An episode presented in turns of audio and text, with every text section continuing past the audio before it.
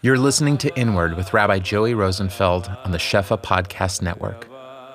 Join Rabbi Joey as he guides us through the world and major works of Kabbalah, Hasidic masters, and Jewish philosophy, shedding light on the inner life of the soul.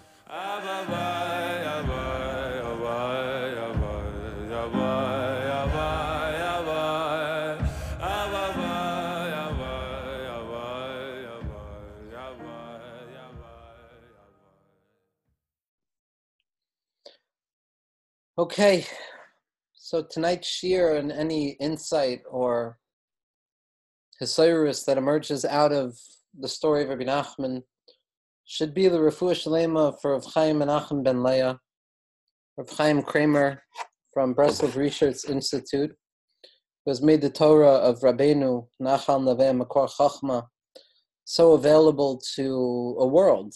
Mom is translating the Torah of Rabbi Nachman for an entire audience that really wouldn't have access to Rabbi Nachman. B'silch Shar Yisrael. So tonight, Bezras Hashem, we're going to continue with the celebration of the Sheva Brachos for the lost beggars who found themselves being married in a pit dug into the mud, covered in dust, branches, and dirt. And tonight, is the fourth night of the, the fourth night of the Sheva Brachos. After having re-encountered the blind beggar and receiving the gift of old age from the blind beggar, and encountering the deaf beggar, and receiving the gift of good life from the deaf beggar, and having met the stuttering beggar on the third night of the Sheva Brachos, and receiving the gift of eloquent speech. As all of the beggars point out, their apparent deficiency, their apparent mum, their pigam, their darkness, their concealment or their void, is in truth not only is it not a deficiency, but rather it is the very seat of their uniqueness, reminding us on a certain level, as we hear the story nowadays, that the things that so often appear to be broken and shattered and difficult and dark and pigamim and deficiencies, our deafness and our blindness and our stuttering, are in truth the very locations, the very site wherein we can encounter the true potency of the moment that we find ourselves in. That these destitute creatures, these impoverished creatures, with their deficiency upon deficiency upon deficiency, turn out not only to not be deficient, but to be so full and so whole and so light that they can't find space in this world. And therefore, as we encounter the fourth night of the Sheva Brachos, and we prepare ourselves to receive the gift of the fourth beggar, the crooked necked beggar, it's incumbent on us to make space within ourselves for those deficiencies, for those pockets of negative energy that we encounter, which we so naturally and so instinctually want to push away and dispel into the corners, to hide them away. But as we prepare for Pesach, it's time to look at the chametz and to clean the chametz and to find the chametz and to recognize that when we look deeply at those dark crevices of ourselves, not only do we clean house, but we also emerge with newfound gifts that we never knew were there to begin with. On the fourth day of the wedding feast, the young couple remembered the fourth beggar who had given them bread to eat when they were lost in the woods. And again they began to cry and to long for this beggar. If only the beggar with the twisted neck could be here.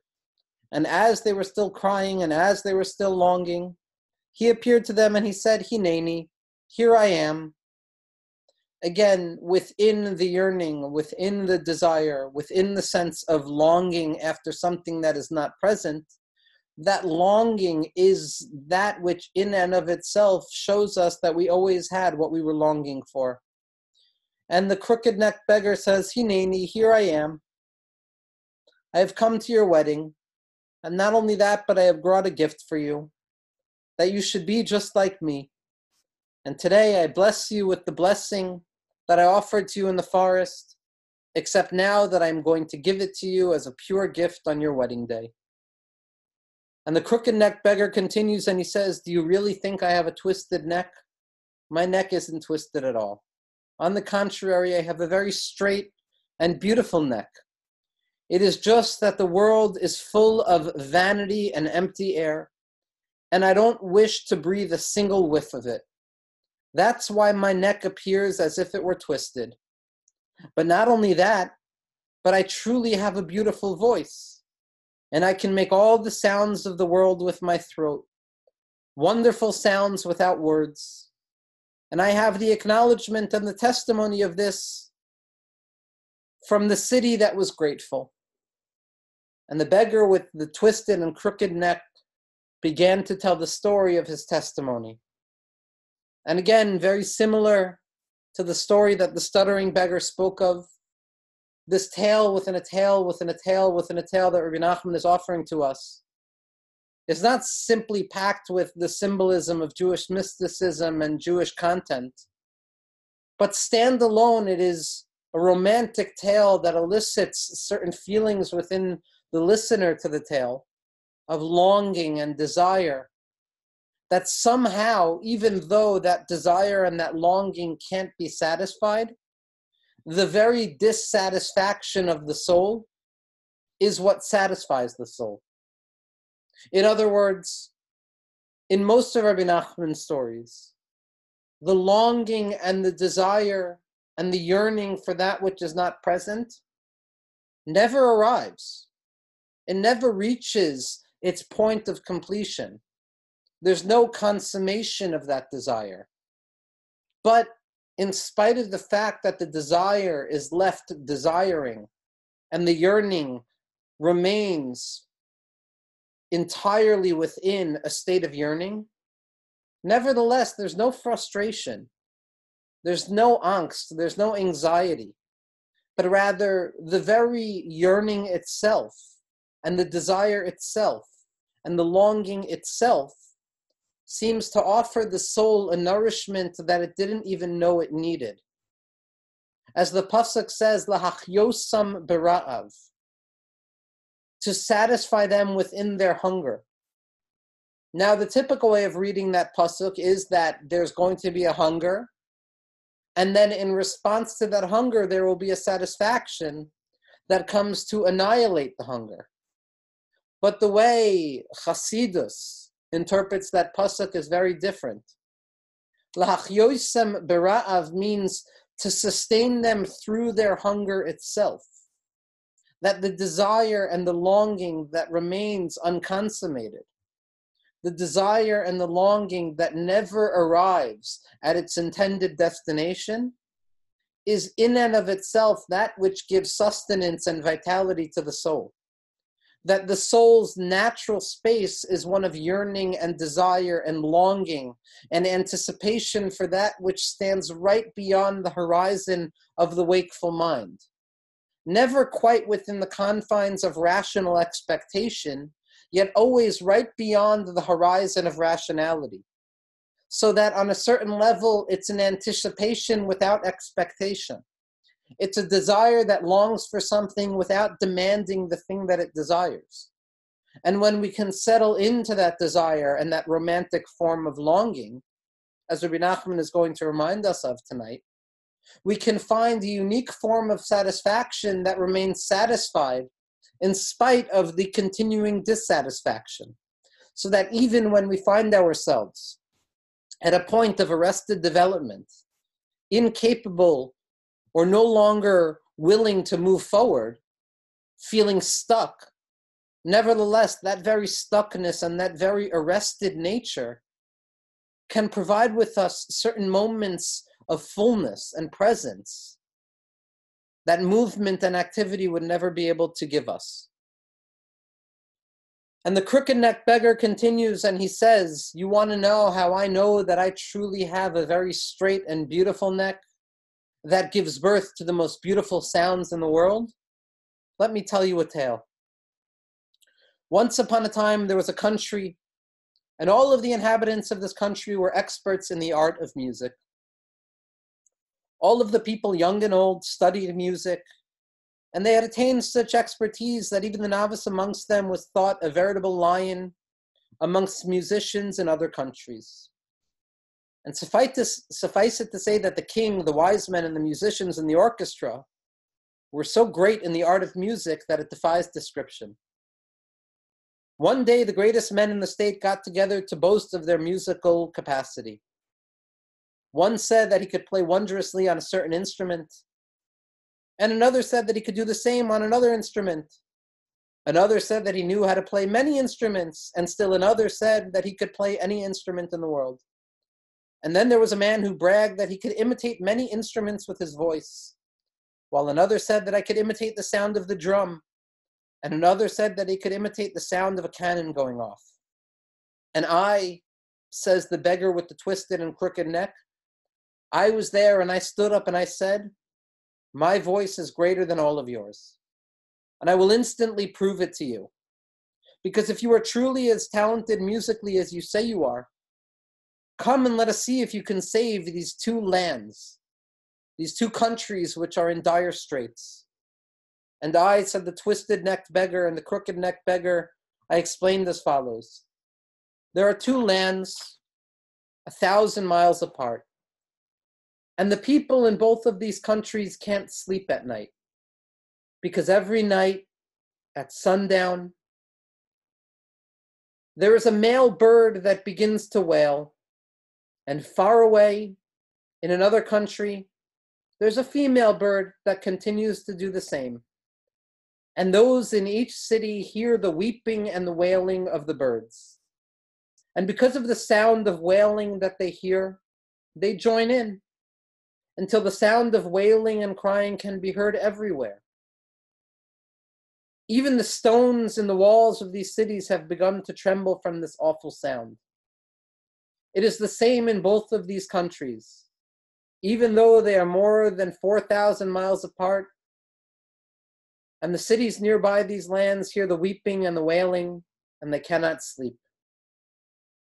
And I, says the crooked necked and the twisted necked beggar, said to them, Since you are such masters of melody and song, let me see if you can save these two countries. And those who live in your land will finally be able to sleep. And they said to me, Can you lead us there? And I, says the twisted neck beggar, said, Certainly I can lead you there. And they all set off to one of the countries. Just as we arrived, night fell, and we heard the most terrible wailing from every house. Even the master musicians who had traveled with me began to weep and wail because they were filled with a terrible sadness. They said to me, says the twisted neck beggar, Where does the sound of this wailing come from? Do you know? I replied, Yes, I do know. There are two immortal birds, one male and one female. There is just one pair, and there is none other like them in the entire world. One day a whirlwind struck the forest and tore down their nest. And without the nest, the female bird became lost. She kept flying, hoping to glimpse the nest, but she couldn't find it. She ended up on the opposite side of the world of the male bird, separated from the other bird that could not bear to be without her. And every night she seeks him and he seeks her, and they've missed each other for a very long time. And when they saw that they cannot find each other, they made themselves new nests at the end of the world. The male built his nest close to one of these two countries, and the female built her nest next to the other country. Each country hears one of the birds weeping at night, and as a result, the inhabitants toss and turn and they cannot sleep. And when night arrives, the birds start calling out to each other, and as the night progresses, their calls turn into a painful wailing. And that is why wailing is heard at night in both of these lands. The musicians heard my words, continued the crooked neck beggar. but they didn't want to believe me. They said, Can you take us to the place where the birds are nesting? And I answered, Yes, I can take you there, but you won't be able to bear their wailing. For if the wailing of these cities and these countries bother you, far from the birds, imagine how much worse it will be when you come closer. So the musicians asked me, What can you do about the problem? And I answered, There's something I can do. Because I can imitate all the sounds in the world, and I can throw my voice a great distance so that it isn't heard in the place where I am standing, but instead it is heard far away. And it's true that I can imitate the sound of the female bird's voice, and I can send it to the place where the male bird is, and I can imitate his voice and send it to her. This way, they can be brought closer and closer together until they stop mourning, and the people in these two lands will be revealed from their distress. And again, the group of musicians, says the crooked neck beggar, they didn't believe me until I took them to a forest. And there they heard the sound of a door being opened and closed, and the rattling of the lock when it was locked and afterwards they heard the sound of a hunting rifle firing, and the voice of the hunter ordering his dog to run and fetch the game, and the sound of the dog as he pawed through the snow with difficulty. They looked here and there, to and fro, and they couldn't see anything. Nor did they hear the sounds as they came from my mouth, but only from a distance. So they were finally convinced that I could imitate all of the sounds and carry my voice a great distance. Then says the crooked neck beggar. One of the masters of music said to me, If you are able to bring these birds closer, why do you need our help? And I replied, I could accomplish bringing the birds closer, but after that is when I need your help. Because the people in these lands are exhausted from a lack of sleep, and the sadness of the night affects them all day. And once I have called out to the birds, the nights are quiet again. I will need you musicians to soothe the people of the city with music. The masters of music assured me that if I could take away the wailing they heard all night, they would be happy to play music to the rattled inhabitants. So I drew them a map of how to reach those lands before I set off. I told them, as soon as quiet has been restored to your night, you will know that the time has come to soothe the poor inhabitants who have not slept in so long. Then I set off to see what I could do.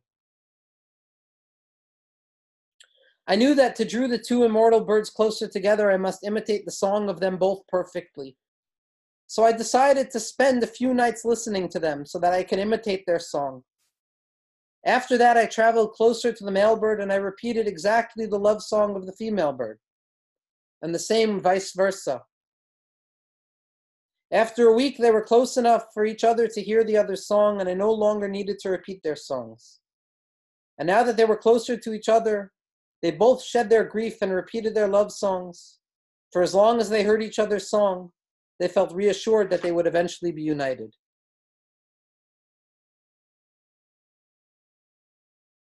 Now, when the music masters returned home, they discovered that the people were much happier and they were no longer tortured by the wailing of the birds. And the musicians began to play their music and brought joy back to the world. So you see that everyone in the state agrees that I have a beautiful voice and that I can imitate every kind of sound in the world. So my wedding gift to you is that you should be just as I am. And there again was a great happiness and a rejoicing at the wedding, deep within the pit, dug into the mud, covered in dust, twigs, and garbage. Now, the crooked necked beggar is the individual who's unwilling to breathe in the world. Because the breath of the world, the sounds of the world, the air of the world are polluted with such shortness of breath, with, su- with such despondency, with such hopelessness that the world is filled to the brim with a negative form of air, an air that paradoxically suffocates those who breathe it in. The crooked neck beggar appears to have a crooked neck because he's unwilling to exhale. He's unwilling to breathe the same air as the rest of the world. Because when the world becomes saturated and when the world becomes so overtaken by negativity and shortness of breath and difficulty and overwhelmingness and anxiety, even the mere act of breathing in that air can pollute the mind. So the crooked neck beggar begins to breathe of his own air, is only willing to breathe in the air that breeds positivity within himself. For Rabbi Nachman, breathing takes up a remarkable amount of space in his recorded Torahs, in his written Torahs, as well as in his verbal expressions that a student Rabbi Nassan would record. That breath is the life force of an individual. That vayipach be'apav nishmas chayim, that we're told at the beginning of the creation of human beings, that God, so to speak, breathed breath into the nostrils of human beings. And just as our life depends every moment on our capacity to inhale and to exhale on a physical and physiological level, so too on a spiritual level, our lives depend on our capacity to inhale, to draw into ourselves sustenance, courage, hope, and to exhale and to return back into the world and to take those strengths that we've so desperately cultivated for ourselves and to use them for our betterment, for our spiritual development. Rabbi Nachman writes that just as inhaling and exhaling are expressive of a dual movement, a movement inwards and a movement outwards, a moving and a retreat within the self, and then once again, a movement outwards back out of the self, so too our spiritual lives are comprised of this two step dance, this running and returning, this rutsa veshov, this movement inwards and this movement outwards. But there comes a time, as the crooked neck beggar teaches us, where the world itself is darkened to such an extent that breathing and drawing in sustenance from the world and taking our spiritual and psychological capacity and processing that information and then moving back out into the world, where it becomes overwhelmed by the air of despondency, by the polluted breath and the shortness of breath, the unwillingness to take a deep breath, or the impossibility of taking a deep breath. And so the crooked neck beggar appears to be short of breath appears to not know how to breathe. But in truth, as he tells these beggars in the mud, I am simply waiting to breathe properly. You think my neck is crooked? You think I don't know how to breathe? You think I don't have the straightness of air that can move inwards and outwards? I have the straightest neck there is. I can breathe better than anybody else but the whole air of the world is so polluted and so broken and so darkened that I don't want to partake in it. And the crooked neck beggar begins to explain to the children, to the lost beggars who are being married in the pit, in the mud, how to learn how to breathe properly.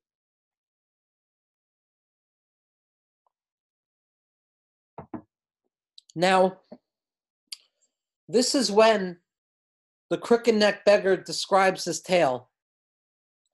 How he knows that not only can I breathe properly, not only can I breathe deeply in and be ma'arich af, to spend time inhaling and to hold the breath and to not let myself give in to the impulsivity of exhaling immediately, but rather holding the breath and cultivating a patience a patience that is so great that it overtakes anger, the anger that is so often expressed with the shortness of breath, with the hot air that descends out of the nostrils, of charon af, of a furious anger.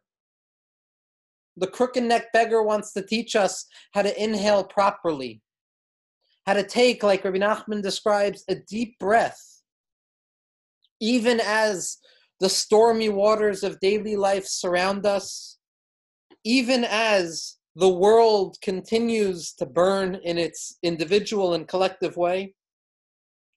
Rabbi Nachman teaches us through the crooked necked beggar how to take a deep breath, how to inhale for a moment and to suspend our need to know everything rationally and to live internally within the cavities and the recesses of our lungs as they expand. As we retreat into ourselves in the hopes of cultivating more patience, more willingness to confront a world that seems to be suffocating. And the crooked neck beggar, not only does he say that I have the straightest neck there, and that I know how to breathe better than most, but he continues and he says that my breath, my throat, it can also make the most beautiful sounds in the world. Now, how does this crooked neck beggar know that the sounds that emerge out of his throat are the most beautiful? His testimony comes because he was able to offer appeasement to the city that spent its night sobbing and wailing. The world is that city. The world is the city that is sobbing and wailing, where each person stays awake in their beds at night, incapable of falling into the promise of comfort that slumber offers. Because our hearts are awake and our minds are awake with all sorts of different images and fears and concerns and anxieties. And our sleeplessness and our insomnia gives way to a wailing, a crying, an inaudible sense of woe is us and woe is the world each and every person in their own hearts has that silent cry that keeps them awake at night. It keeps them awake even when they fall into physiological sleep. It's the sound that animates the dreams that we experience with a sense of longing, with a sense of not being able to reach what we have or what we want, with a sense of loss of control, with a sense of not being in charge of how things go. And even our nights and those pockets wherein we're meant to find energy and recharge ourselves are overcome by a despondency, are overcome by the general sense of wailing in the world.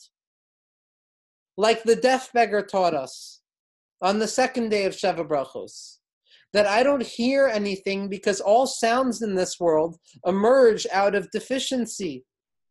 All noise in the world is born out of what we don't have. And these two cities, which are a thousand miles apart from one another, remain awake, terrified, and anxious, unable to find the comfort that we so desperately need. The wisdom of the crooked necked beggar is the awareness of where this longing and this yearning comes from. Because we can look at the world and we can see the crying and the wailing and the darkness and the despondency and the tzebrachenkite and the hopelessness. And we can look at it and we can say, this is simply a symptom of what reality is. This is just how human beings react to a world on fire. They cry and they wail.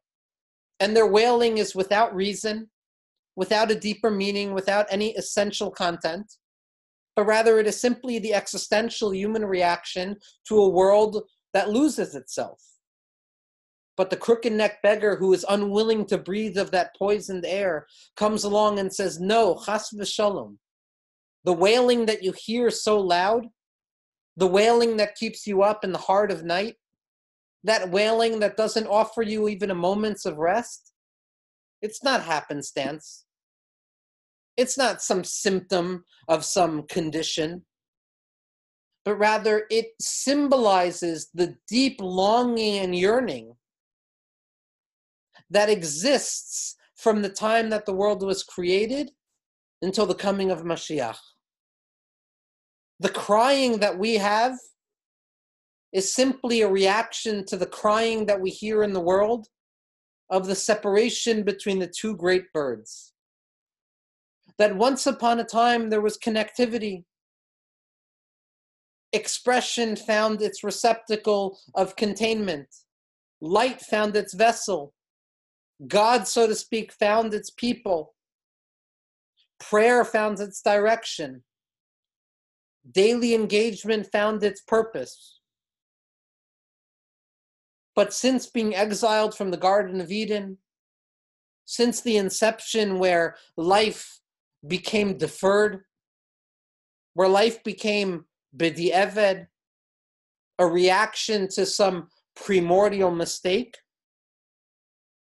that connectivity between Hashem and the world, between human beings and their point of desire, between intention and culmination, between desire and actualization, between potential and actuality, between masculinity and femininity, between expression and receptivity, between light and darkness, between day and night, between fear and courage, between happiness and sadness, between the brain and the heart, between man and his fellow, between woman and her fellow, between families, between companions, between neighbors, between countries, between each and every person within themselves has been fissured, has been cut, has splintered away into the duality that we live within. And that duality and that gap pollutes the air and it creates a longing and it creates a yearning that, when not tended to properly, leads the countries astray into a wailing and into a despair. So that if we don't mind and we're not careful enough to remember where the true wailing comes from, which is the separation between one thing and its other, we heaven forbid fall prey to the belief that the wailing and the despondency and the sadness and the breathlessness and the shortness of breath and the anger and the terrible sounds that we all hear are simply human reactions to meaninglessness. But what the crooked neck beggar comes to teach us is that no, your human frailty, your human yearning and the pain and the insomnia that keeps you up at night, and the sense that something rests just beyond the horizon prepared to enter into our world by way of surprise, by way of a gift, by way of annihilating anything we could have conceived of. That all comes from the deepest archetypal desire, which we feel and God feels, so to speak, which is the desire for the ultimate unity, for the desire for reconnection, the longing and the crying that the great birds express is not a mournful crying over a relationship that one once was and will no longer be.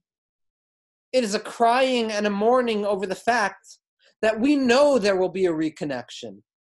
We know there will be a marriage once again. We know that even if that marriage takes place deeply buried in the mud, covered in trash and twigs and dirt, we know that there will be a reunification. And because we know that that reunification stands at the ready to take place, the wailing and the crying and the longing are indicative and symptomatic of the deep desire we have for reconnection. It's not some despondent, mournful breathlessness. It's not some funeral hymn but rather it is a deep affirmative expression that I will not stop longing. I will not stop crying. I will not stop desiring and yearning for reconnection because reconnection is the only thing that I truly believe in. That is what the crooked neck beggar is teaching us. You think I can't breathe? You think I can't make sounds? I can make the most beautiful sounds in the world. I can breathe the deepest breath in the world. But everybody else's breath is rooted in mourning, is rooted in some feeling that there was once a connection and now we live in a world of disconnection.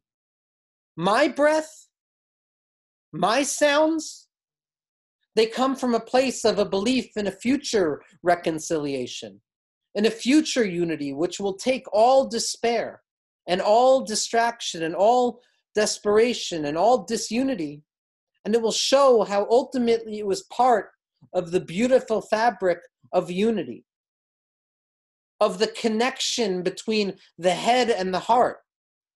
The neck is that very thin bridge, that Gesher Tsar Ma'od, that connects our rational logic, our intellectual proclivity to know what is up and what is down, and between our heart, the seat of subjectivity, the seat of faith, which sees beyond rationality. The neck is the space of das, of connection, of unifying Shemayim and Aretz, of forming relationships that seem to have lost their connectivity. You think my neck is crooked. You think I don't know how to breathe or speak or make sounds because I don't know how connection works. I have the straightest neck in the world because I still believe in the possibility of connection.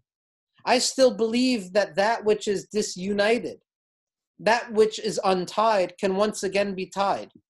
That door that is now open can once again be closed, or that door that is now closed can once again be open. And it's my voice, it's the sounds that emerge out of my mouth, out of my throat, says the tzaddik, that can settle the hearts of the world, that can remind the world as they stay up in their terrified and existential insomnia that doesn't give them even a moment's rest it's my sounds that can offer them comfort, that can tell them that yes, things are disconnected. Yes, that wailing that you hear from these two birds that sit at opposite sides of the world, at opposite sides of reality. Yes, that wailing that you hear so profoundly is a terrifying wailing. It's a wailing of loss and death and destruction and disconnection and duality and despondency and confusion and fear and anxiety and loss of hope.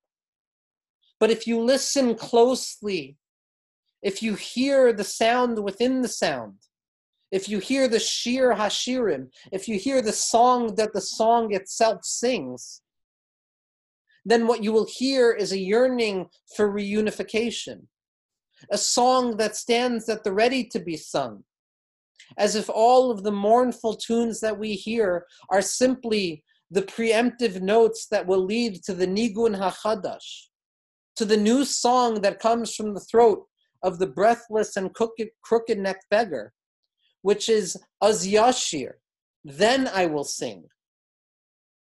You think I don't know how to make noise? I can make the greatest noises in the world. I can throw my voice from here to there. I can echo as a ventriloquist and send my voice miles away. What does it mean to send one's voice?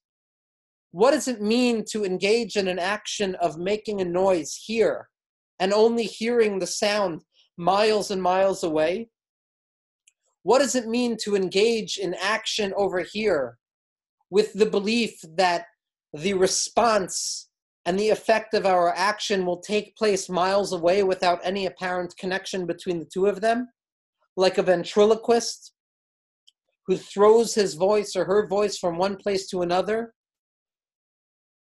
It's the willingness to believe that even though our actions in this moment don't provide us with any recognizable reaction or goal, Nevertheless, we hold on to the deep seated belief and faith that our actions in this space right now will have a lasting impact in the future.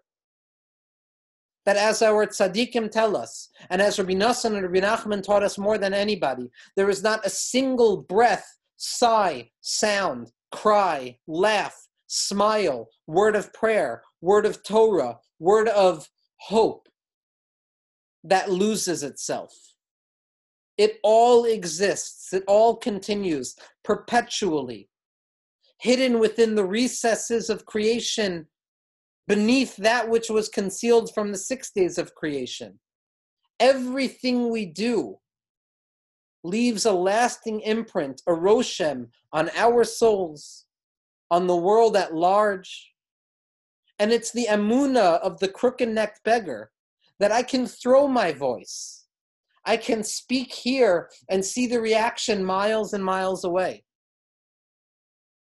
As Rabbi Nachman tells us about the broken-hearted tzaddik, the broken-hearted tzaddik who felt despondent, felt incapable of connecting to God, felt incapable and lost entirely without the ability to find even the slightest semblance of faith or trust.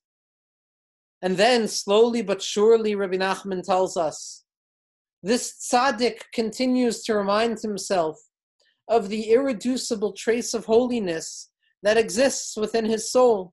I am a Jew. I have an neshama. And that alone is enough. And by grabbing hold of those irreducible points of positivity, this despondent tzaddik or this master of sadness, or this Baal HaYisurin, the individual who experiences suffering, this tormented master, by way of holding on to even that slightest belief of hope, he begins to elevate himself off of the ground. He begins to float. And then he begins to fly. And he begins to move from world to world, Rabbi Nachman describes wondering all along in a very self conscious way how in the world am I going to get home? How in the world am I going to get back to the place where I began? But nevertheless, the air that allows this tzaddik, which is each of us, to fly, that slight belief in the self, allows the individual to fly. As Rav Kook says, Yesh ruach. You have wings of your soul. And suddenly, Rabbi Nachman tells us the tzaddik begins to lose the air that was carrying him. And his flight begins to stutter, and he begins to fall back to earth. And he's convinced that I'm going to be miles and miles and miles away from where I started. But the miracle, Rabbi Nachman says, is that this tzaddik, this despondent tzaddik, this master of sadness, who flew through universes, by grabbing hold of the slightest layer of hope, instead of finding himself miles and miles away, he finds himself in the exact same place that he took off from. And Rabbi Nachman ends that particular story by saying that it was a wonder in this person's eyes. How could it be that I started off here and I felt that I had traveled miles and miles and I ended up in the same exact point? And Rabbi Nachman says that he took out a measuring stick, and lo and behold, it was revealed to him that in fact he didn't return to the very exact spot from which he took off, but rather he had moved but a hair's breadth. The idea is that even the slightest movement of the soul, even the slightest grasp of hope and intensity and the willingness to throw ourselves into that abyss of faith that lives beyond rational awareness can travel miles and miles and miles in the spiritual, psychological, and internal realms. And even though in this world, when we measure it, it simply appears as if we've moved only but a hair's breadth, nevertheless, we can do something from where we're at, and we can throw our voice miles and miles and miles away. That belief that the crooked neck beggar offers us, that ability to inhale and hold our breath and to believe once again in the possibility and the promise of reunification, of reconnection, when things that were torn apart and torn asunder will once again be sewn together. That, that tornness of our experience will once again be secured together to create a newfound level of unity. That is the power of the soul that says, even though I don't see how my hope and my faith are doing anything right now, nevertheless, I believe that it can work and it will work and it is working at this present moment for the future. Be'ezras Hashem, what we're going to see on Monday night is we're going to encounter the hunchback beggar, the beggar who carries the burden of the world on his shoulders the beggar who seems to be so weak and so beaten down by the process of life that he can no longer tolerate anything. But in truth, his back is stronger than anybody. And he carries the burdens and the worries and the anxiety of the world on his shoulders. And Bezras Hashem will create the opportunity for us to receive the gift of the hunchback beggar as well. Bezras Hashem.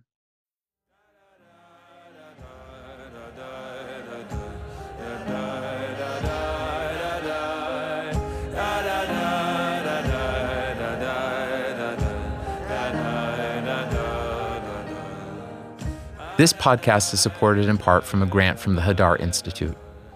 The music is by Zusha. The audio engineer is David Kwan.